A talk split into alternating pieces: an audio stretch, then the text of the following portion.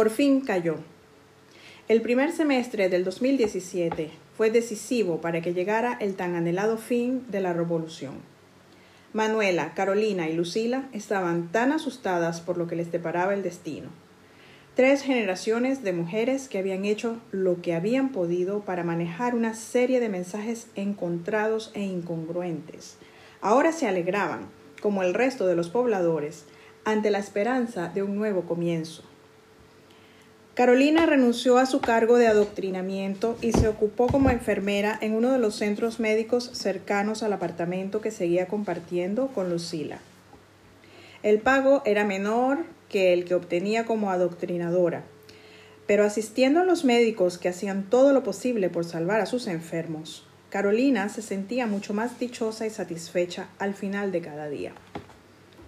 Lucila cambió su actitud malcriada e inconsciente al ver el vuelco en la vida de su madre. Por primera vez, Carolina estaba siendo sincera consigo misma y con los demás. Andrés perdió muchos de sus contratos, porque ahora la Policía Nacional se encargaría de velar por la seguridad de todos los ciudadanos, y no había tanta necesidad de contratar guardaespaldas y vigilantes privados. Andrés se había vuelto cómplice de varios de los altos funcionarios del régimen depuesto, pues sus guardaespaldas debieron firmar contratos de confidencialidad para no revelar nada de lo que hubiesen podido presenciar durante sus horas de vigilancia. Pero el país no aguantaba más injusticia. Habían muerto demasiadas personas y quedaban muchas cenizas regadas por todas partes, por la destrucción del fuego comunista totalitario. Era hora de saciar la sed de la tierra seca con el agua de la justicia. Para que hubiera verdadera paz y pudieran sucederse las inversiones necesarias para la reconstrucción del país, el nuevo gobierno debía reinstaurar la confianza y para ello se necesitaba justicia.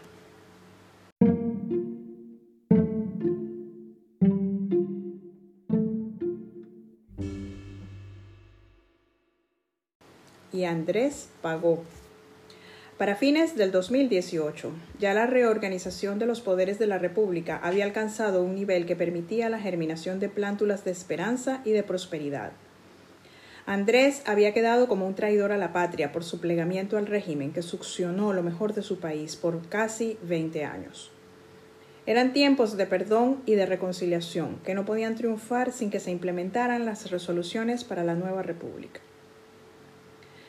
Una de las nuevas legislaciones tenía que ver con la anulación de contratos de confidencialidad cuando se tratase de personas relacionadas directamente con líderes del régimen que habían sido identificados como responsables de alguno de tantos hechos tristes de las décadas anteriores.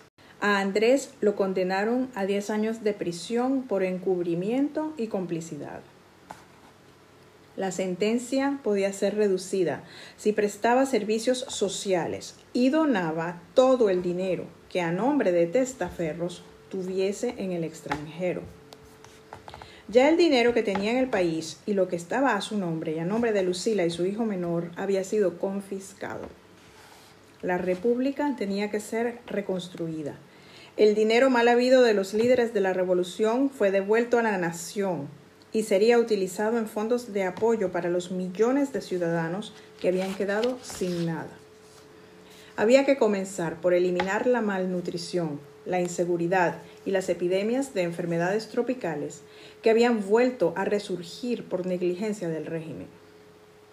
Poco a poco el río volvió a su curso. Así como Andrés, muchos otros tuvieron que cumplir condenas. Esto sirvió para mostrar a los ciudadanos que el obrar sin honra podía traer beneficios pasajeros que se pagarían con creces.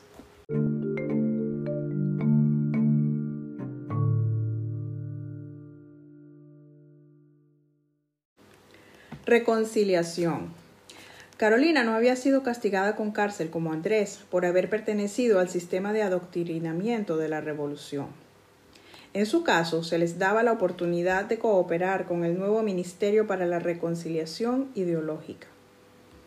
Los que habían sido miembros de polos políticos opuestos debían conseguir un terreno común en el cual plantar las semillas para un futuro próspero en una tierra bendita. Muchos expertos en áreas como psicología, política, legislación, espiritualidad, salud y economía participaron en la reconstrucción del país. No fue fácil. Carolina tuvo que escuchar muchas historias de personas quienes habían sido injustamente despojadas de sus hogares, de sus empresas, de sus familiares y hasta de su libertad por el simple hecho de plantársele con valentía al régimen.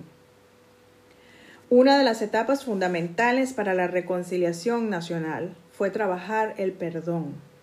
Las personas debían perdonarse a sí mismas por su cuota de responsabilidad en haber permitido que un régimen como el que los dominó por tantos años se hubiese arraigado tan profundamente en la nación. Todos tenían su cuota de culpa. Unos por indiferentes, otros por creerse más que los demás, y hasta los que discriminaron sutilmente por el color de piel o el nivel económico. Carolina debía perdonarse por haber esperado tantos años para enfatizar el deber ser entre sus alumnos. Nunca debió aceptar un cargo para adoctrinar militares acerca de una ideología en la que ni ella misma creía. Porque vamos a estar claros, una vez que se pasa la etapa romántica de creer que sí se puede lograr igualdad para todos, cualquiera puede darse cuenta de que eso no solo es impráctico, es contraproducente y por lo tanto imposible de alcanzar.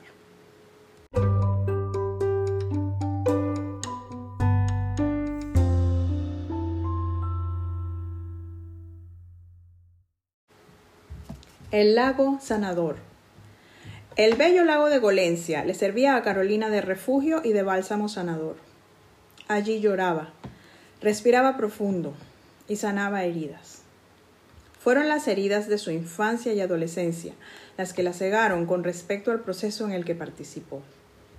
Debía perdonarse a ella misma y perdonar a su madre Manuela, a su padre José Rafael, a Andrés, a Lucila. Carolina se había mudado a Loriana II, ya que el apartamento que estaba a nombre de Lucila lo confiscaron para el Fondo de Recuperación de la Nación. Lucila se había incorporado a otro proyecto de reconciliación nacional por medio del sistema de orquestas para todos.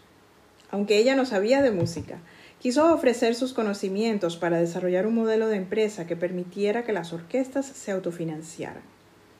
Había que salir de la dependencia del petróleo, había que desarrollar el turismo, la agricultura y la manufactura local.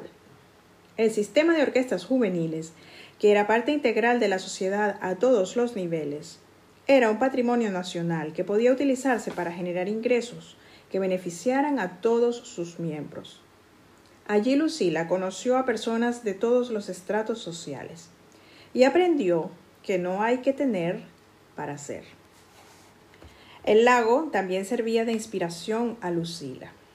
A sus 27 años no había tenido suerte en el amor es que su posición comprometida con el régimen había espantado a un buen número de candidatos que de otra manera se hubiesen sentido atraídos hacia ella. Lo bueno es que Lucila era aún muy joven y podía adaptarse fácilmente a su nueva situación económica. Vivía en una pequeña habitación en un apartamento en Valle Abajo, no lejos de Loriana II lograba cubrir sus gastos con lo que ganaba como asesora en el sistema de orquestas para todos. Había visto muchos lugares lindos en el mundo y quería para su golencia de crianza algo parecido. Había que comenzar por alguna parte, y ella sentía que estaba contribuyendo con su granito de arena para la reconstrucción de su país, maltratado por un engaño. Había que convertir el lago en destino obligado para todas las personas que vivieran en Golencia. Debían sentir que era de todos, no de alguien imaginario que no podía ser identificado.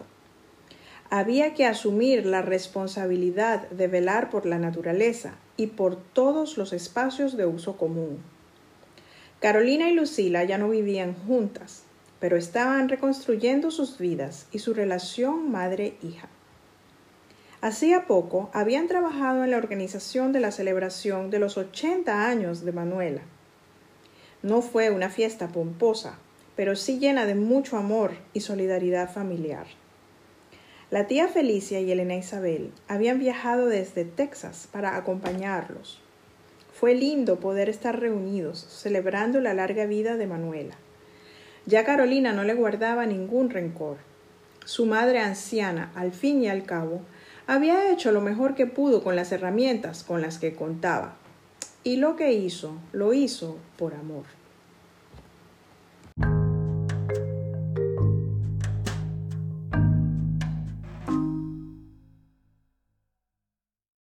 En paz consigo misma. Carolina se sentía en paz por primera vez en su vida. Volver a vivir con sus padres le había permitido conocerlos en su etapa de ancianos y sentir compasión y perdón hacia ellos. También había aprendido a no malinterpretar a su cuñada Yvonne, pues ella misma había sido objeto de malas interpretaciones. Al haberse perdonado las decisiones equivocadas, había aprendido a no juzgar a los demás. Cada quien tiene su historia y actúa de acuerdo a sus experiencias. Además de su labor en el Ministerio para la Reconciliación Ideológica, Carolina seguía de enfermera, voluntaria, durante algunas horas a la semana en el centro médico más cercano. En realidad le servía mucho porque además de la satisfacción personal por una labor bien cumplida, Conocía a los médicos y aprovechaba para llevar a Manuela y a José Rafael cuando estos necesitaban atención. La escasez de medicinas y recursos se iba superando poco a poco con la llegada del nuevo liderazgo, que se encargó de que emergiera lo mejor de cada ciudadano en todo el país. Golencia volvería a ser la ciudad paradisíaca en la que Carolina creció. Los sentimientos de frustración por las diferencias en niveles sociales habían quedado en el pasado. Cuando todos los ciudadanos se unieron en el dolor causado por la revolución, comenzaron a borrarse las barreras entre hermanos que comparten un mismo país. Las áreas más pobres ya no eran temidas por las personas más pudientes, ya que habían vivido lo que era un país impregnado de malandros, ampones, en cualquier estrato social representado por las diferentes áreas geográficas dentro de una misma ciudad, había personas buenas y personas malas. Las malas habían reinado por tanto tiempo que las madres, las hermanas, los abuelos y los jóvenes de buen corazón se encargaron de enfrentar el resentimiento con amor. Y así, Golencia y el resto del país se fueron sanando y sus campos retoñaron con los pastos más verdes y las flores más hermosas.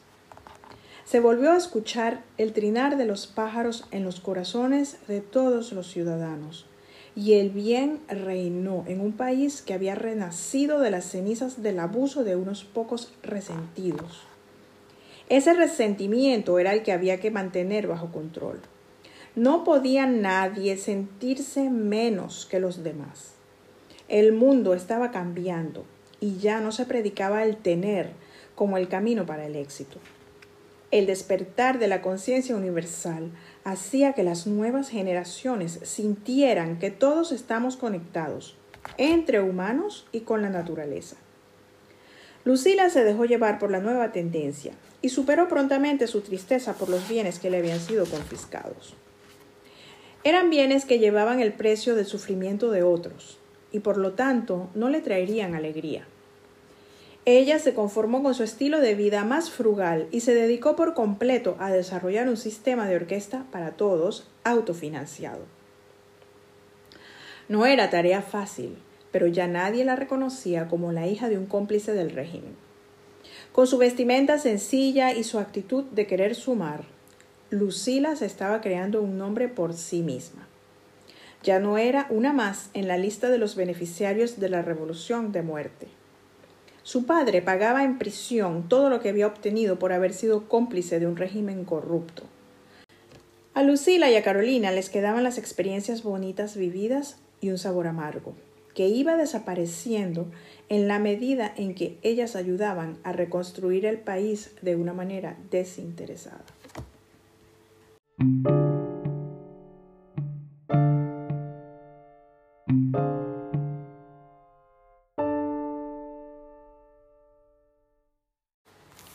premio inesperado. José Rafael dejó de respirar una noche de junio del 2020. Tenía 85 años bien vividos y disfrutados. Había sido uno de los afortunados que vivieron una vida sencilla en su juventud y logró formar una familia hermosa junto a Manuela. Lo enterraron en el cementerio del este de Golencia, una mañana lluviosa, entre amigos y familiares. Elena Isabel estaba de visita con su esposo Alejandro y sus dos hijos, y asistieron todos al funeral. Blanca se encontraba en Houston con su hija Blanca Esperanza. María Eugenia asistió y cantó fragmentos del Requiem de Mozart con dos compañeras del coro. José Rafael dejaba una pequeña fortuna por las ganancias obtenidas como accionista de la empresa de plomería que Guillermo se había encargado de expandir. El dinero en efectivo se lo dejaba a Manuela y a sus tres nietos por partes iguales. Eso sirvió para que Lucila pudiera comprarse un carro que le permitiera movilizarse con mayor facilidad por Golencia, y ahorró otro poco para el futuro. La mitad de las acciones de la empresa de plomería se las dejó a Carolina. Esta las vendió a Guillermo, quien gustoso aceptó intercambiar una propiedad de los padres de Yvonne en Portugal para tener control total sobre la empresa. Carolina se convertía en la dueña de una pequeña cabaña en la isla de Madeira, la cual había estado abandonada por muchos años, pero que ofrecía vista al mar y la seguridad de un pueblo de personas sencillas y dedicadas a la agricultura y al turismo. Poco a poco, Carolina fue restaurando la cabaña y pasaba las vacaciones por allá con Manuela y Lucila, hasta que se jubiló y decidió pasar temporadas cada vez más largas en su nuevo hogar. Por fin tenía una casa propia y estaba en un ambiente en donde ella valía solo por ser y por lo que podía ofrecer a su comunidad. Tuvo la oportunidad de recibir a su cuñada Yvonne y a sus dos sobrinos durante unas vacaciones, que fueron las últimas que compartieron con Manuela. Esta partió a reunirse con José Rafael en enero del 2023, a sus 85 años. Carolina seguía estando mejor sola que mal interpretada. Prefería no intimar mucho con las personas del poblado madeirense, puesto que ya al decir de dónde provenía, siempre le hablaban mal de la revolución. Ella no quería dar explicaciones. Quería olvidar las desgracias que la política había traído sobre su vida y la de su hija.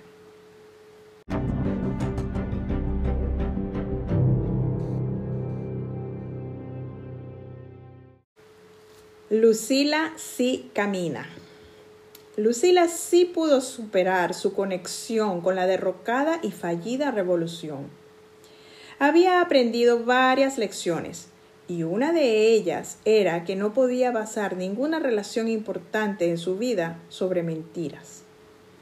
Fue sorprendente para ella descubrir la gran cantidad de jóvenes que, como ella, habían sido víctimas del compromiso de sus padres con un proceso que al final les hizo daño a todos.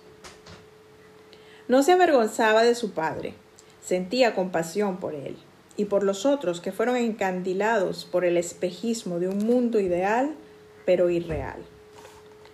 Uno de los jóvenes en una situación similar a la de Lucila era Javier. Javier Eduardo, el esposo de Blanca Esperanza. Lucila lo conoció en el 2022 cuando él y Blanca Esperanza se instalaron en la antigua casa de la familia en Valle Abajo. Después de muchos años, las hijas de dos de las mosqueteras resultaron ser vecinas en una urbanización cercana a donde estaba el Oriana II. Lucila pudo retomar también su amistad con varios de sus compañeros de colegio, ya que seguía viviendo cerca del Juan 23. Todos ellos andaban en los 30 años, y el país estaba en un proceso de reconciliación y reconstrucción. Lucila ahora no era objeto de discriminación. Las personas podían apreciar su actitud ante los acontecimientos que afectaron a su padre y los cambios que se habían dado en ella y en su madre. En esos días, Lucila también encontró el amor. Ya no era un amor interesado por las conexiones de su padre con los gobernantes de turno, esta vez existía solo Lucila, una joven hermosa dispuesta a asumir su procedencia y a trabajar por un futuro mejor. Lucila estableció una relación con un chico de su edad, basada en el respeto y la verdad. Se llamaba Manuel y había nacido también en 1992 en Colencia. Para sorpresa de todos, pertenecía a una familia de mucha alcurnia de la capital, pero que mantenía un perfil muy bajo. A Manuel le encantó lo culta y viajada que era Lucila, y cómo ésta no se impresionaba con las visitas a su club exclusivo en la capital. Lucila resultó ser más artística de lo que ella misma pensaba.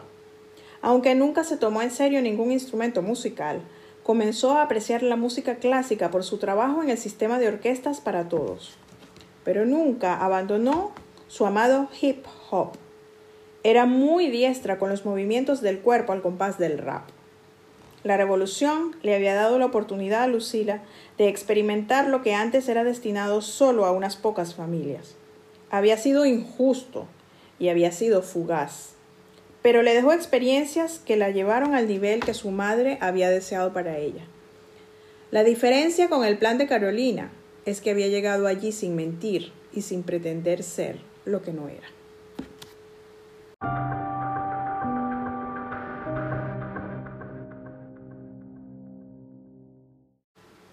Una boda inusual. La boda de Lucila y Manuel no fue nada convencional. A pesar de la posición de la familia de Manuel y el cariño que todos sentían por Lucila y Carolina, decidieron hacer una boda muy sencilla, con solo unos pocos amigos y familiares, a orillas del lago de Golencia. Algunos miembros de la orquesta tocaron para Lucila y Manuel, una tarde decembrina del 2023. Andrés no pudo asistir a la boda de su hija, pero como muchas tantas veces había estado, había estado con ella en espíritu. Había sido el perfecto padre virtual hasta para la boda.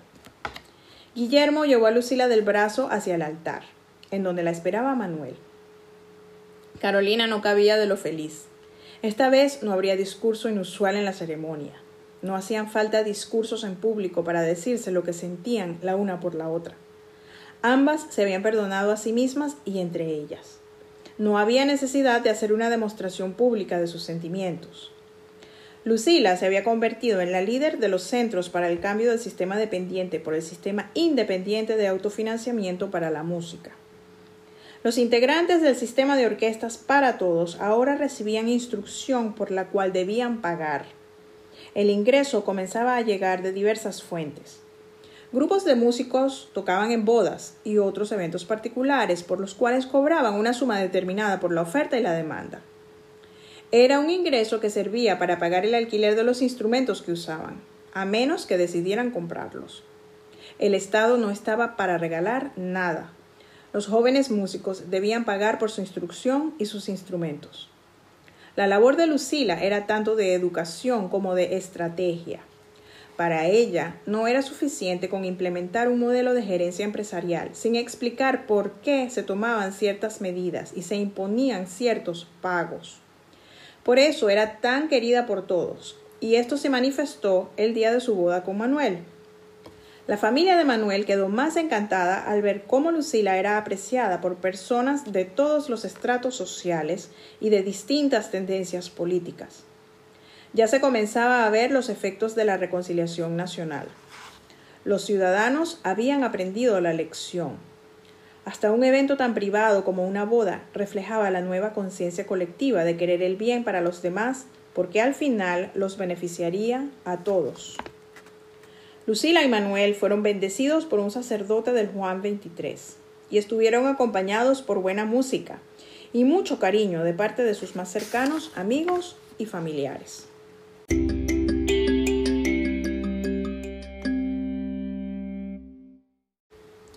Los 60 de Elena Isabel.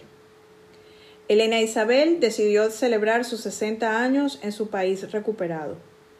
Estaba incluso pensando en mudarse de manera permanente con Alejandro para el apartamento que había heredado de sus padres en el Oriana II. Allí podría pintar y exponer como lo soñó de niña. Aunque ella salió del país a los 11 años, siempre deseó regresar.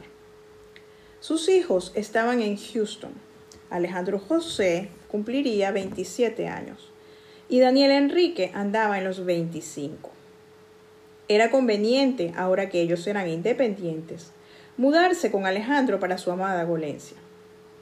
Alejandro estaba jubilado de su, de su, empleo de profesor en un college en Houston y le encantaba la idea de vivir en la ciudad que Elena Isabel recordaba con tanto cariño y visitaban religiosamente todos los años. Menos claro después del secuestro en el 2016. En abril de 2027, las mosqueteras se reunieron de nuevo en el salón de fiestas de Loriana II, el cual había perdido un poco su grandeza de antaño, pero cuyos olores las transportaban en el tiempo a los días en que jugaban despreocupadamente en su Volencia natal. Era un espacio con grandes ventanales que daban paso a la brisa impregnada con olor a los eucaliptus del jardín del edificio. Era un aroma típico de Loriana II, ya que no existían muchos edificios modernos rodeados por estos refrescantes árboles. A la fiesta de Elena asistieron las otras tres mosqueteras y Jazmín, con algunos de sus hijos. Lucila lucía una barriguita de cuatro meses. Era su segundo embarazo y sería una niña. Hacía dos años había tenido un varoncito a quien llamaron Manuel Andrés. Lucila lucía muy feliz y Carolina muy orgullosa. Carolina pasaba muchos meses en Madeira, pero siempre estuvo presente en los partos de Lucila. Ya Andrés había salido de prisión. Su esposa le había pedido el divorcio hacía varios años para casarse con un hombre que le diera la seguridad que él no podía brindarle. De alguna manera, él y Carolina se seguían acompañando por la vida. Andrés rehacía su vida trabajando de plomero. Esta vez no quiso participar en la empresa de Guillermo como empleado. Era más un viejo plomero a destajo. Su pensión le permitía vivir sencillamente y estaba aprendiendo a ser un abuelo presente. Carolina se dedicaba a hacer manualidades con vidrio. Le gustaba expresarse a través del arte de combinar los colores. Ya que no había estudiado pintura en su niñez, por lo menos ahora podía jugar con los tonos completando mosaicos en vidrio. A los sesenta de Elena Isabel se apareció con un espejo bellísimo con un marco hecho en pedacitos de vidrios de muchos colores vivos, típicos del trópico, que representaban la alegría de estar vivas, sanas y felices. Ahora vivían en un país al que todos defendían. Los zampones eran puestos tras las rejas y poco a poco el número de homicidios y robos comenzó a descender. Los niños aprendían desde muy pequeños el valor de los conocimientos y la importancia del cumplir con las leyes que defendían la vida, la libertad y la propiedad privada. Esto último llevó más tiempo, pero pusieron asignaturas acerca de sistemas económicos y cómo países como los escandinavos habían logrado beneficiar a la mayoría de la población. Se aclaró que eran economías de libre mercado y no controladas, como la que defendían los partidarios del socialismo. En abril del 2027, a sus 60 años, Elena Isabel agradeció a la vida a sus amigos, a sus familiares y a todos los presentes por haber hecho posible que ella regresara libremente a vivir en el país que tanto amaba. Fue una celebración que reflejaba la recuperación general de la sociedad.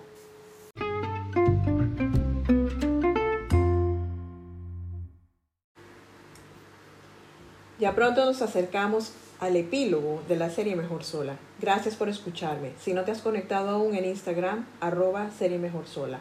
Comparte el podcast con tus amigos. Estos son audiolibros gratis pensados en que las personas que no tengan acceso a divisas puedan escuchar las historias de cuatro mujeres de la generación X.